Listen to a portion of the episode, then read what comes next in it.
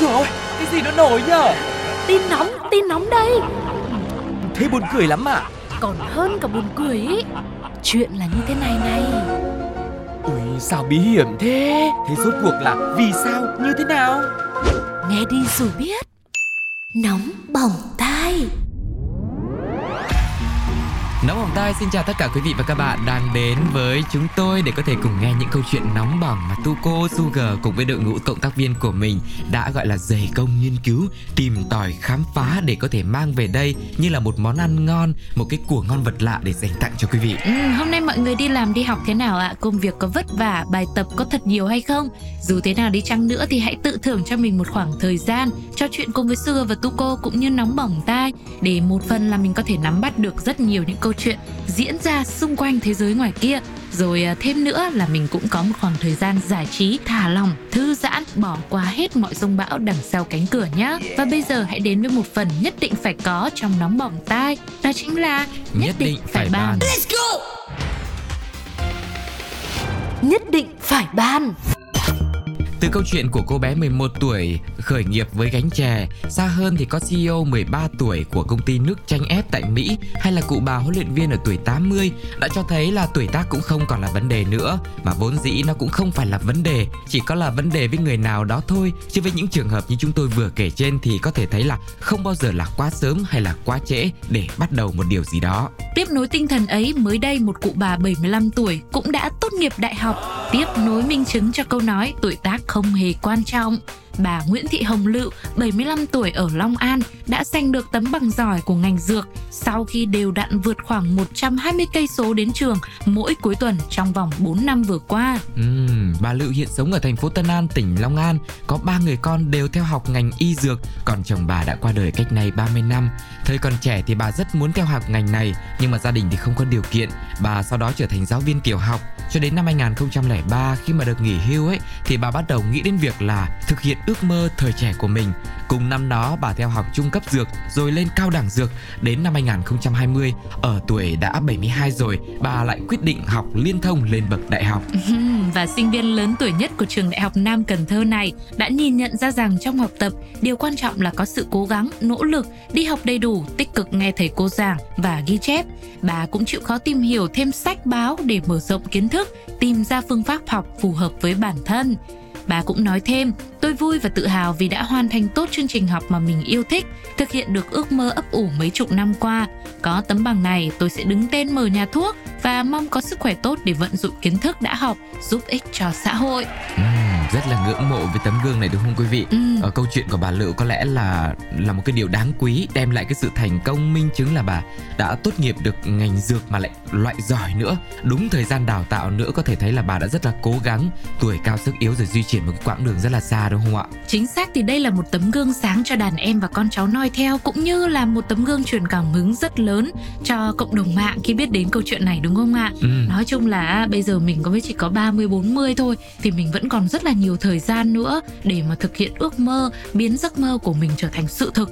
Cho nên là đừng từ bỏ bất cứ một cái điều gì chỉ vì nghĩ là nó đã trễ rồi mọi người nhé. Nha. Hãy nhanh tay lên, hãy bắt đầu thực hiện vào. Ước mơ của mình sẽ đến và sẽ trở thành sự thật sớm thôi. Vâng, quý vị cũng nhanh tay lên bình luận để lại những cái ý kiến của mình về câu chuyện này nhé. Ừ. Còn bây giờ sẽ là thời gian để cộng đồng mạng chia sẻ quan điểm của họ.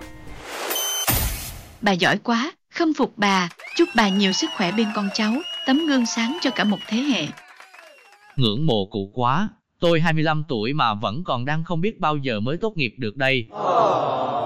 Đấy, vậy mà nhiều bạn trẻ mới khó một tí đã đòi nghỉ học.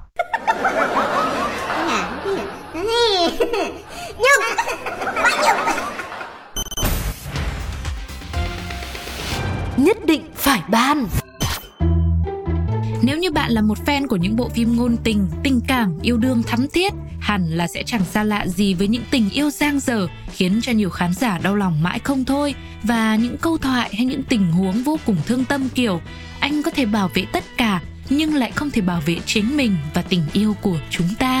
Vâng, đôi khi trong cuộc sống có những người có thể giúp đỡ, hỗ trợ giải quyết, chia sẻ được với mọi người xung quanh, nhưng tới chuyện của mình thì lại hoang mang bối rối chẳng biết làm sao.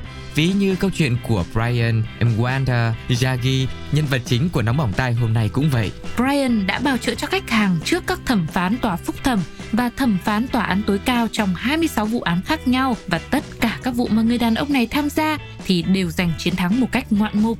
Tưởng chừng một người đã có thể bào chữa và giải quyết được vụ kiện nhanh chóng gọn lẹ như thế thì có gì mà có thể làm khó được anh chàng này. Thế nhưng đứng lên ở đâu thì cũng đã luôn ở đấy mới khổ chứ. Bởi vụ kiện mà Brian thua cuộc lại chính là vụ kiện của chính bản thân mình. Chuyện là Hiệp hội Luật sư Kenya đã nhận được đơn khiếu nại từ một luật sư tên là Brian Wenda Jagi với lý do là người này không thể truy cập vào tài khoản của mình.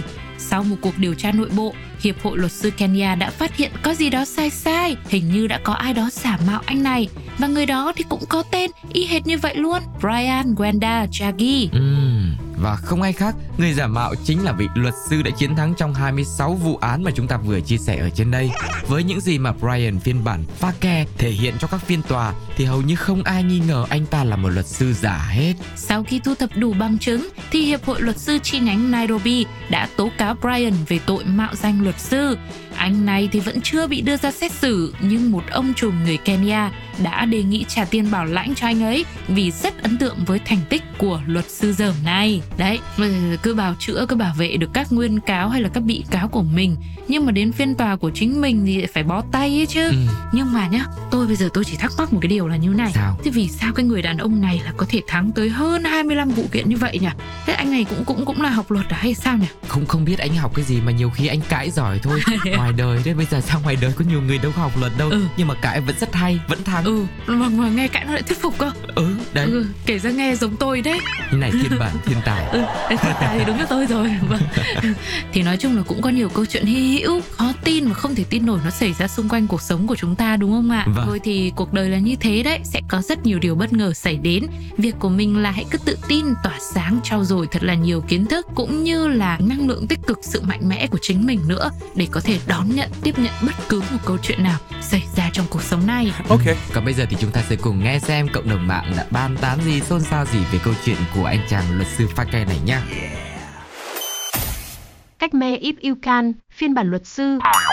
Thế cho nên mới bảo, trường học thì cũng chịu thua trường đời. Oh my God! Các bác cho em hỏi khôn, là giờ tự biện hộ rồi được thả tự do luôn, có được không nhỉ?